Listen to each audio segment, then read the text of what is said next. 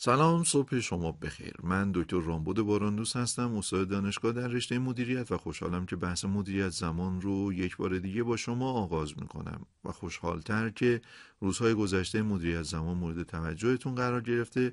از طریق سامانه پیامکی شبکه و از طریق سایت شخصی من فیدبک دادین و نشون دادین که بحث مدیریت زمان براتون مهمه و خدا رو شاکرم که اطلاعاتی که در اختیارتون قرار میدم موضوعات مفید مدیریت زمان رو در اختیارتون قرار داد چیزی که امروز می‌خوام بگم خدمتتون موضوعیه که شاید شما هم تجربه کردین. کارهای نصف نیمه. کارهای نصف نیمه کارهایی که نیز میش رو انجام دادیم به قول بعضی زخمیشون کردیم اما هنوز تموم نشدن. بخشی از سلول های مغزی ما درگیر اون کار نصف است.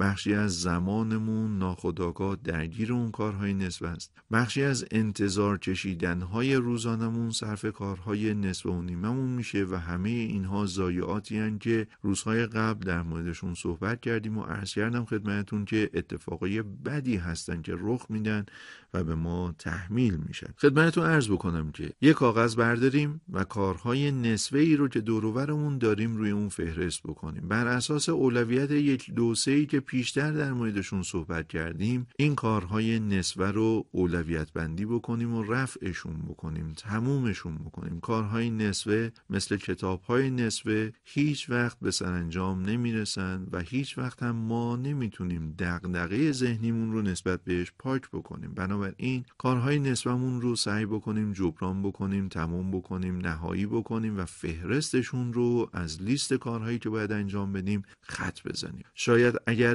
امروز شما شروع بکنید به نوشتن فهرستی از کارهای نسبتون چند صفحه ای رو به خودشون اختصاص بدن. در بعضی مواقع دیدم که به فهرست ما اگر شماره تعلق بگیره تا شماره 100 120 150 کار نصف نیمه اختصاص پیدا می‌کنه. اما در یه بازه زمانی دو ماه سه ماه چهار ماه می‌تونیم کارهای نصف رو جمعشون بکنیم. و یادمون باشه کارهای جدید رو زمانی شروع بکنیم که کارهای نیمه تماممون تموم شدن. یا کارهای جدید رو زمانی شروع بکنیم که کارهای اولویت یک نمانده باشن. کارهای جدید رو زمانی شروع بکنیم که خیالمون جمع شده باشه که توانستیم اونها رو پوشش بدیم. در انتهای این بخش عرض بکنم از من سوال کردین که چطور عادت بکنیم به مدیریت زمان. ارز بکنم خدمتون که بحث مدیریت زمان بحث لحظه ای نیست. تبدیل باید بشه به یه رفتار. تحقیقات روانشناسی نشون میده برای اینکه من یه عادت جدید رو در خودم ایجاد بکنم. حداقل سه هفته هر بار باید تکرارش بکنم. و پیشتر یادتونه ارز کردم مدیریت زمان عین تمرینات ورزشیه. هرچی بیشتر انجامش بدیم بیشتر بهش مسلط میشیم. مثل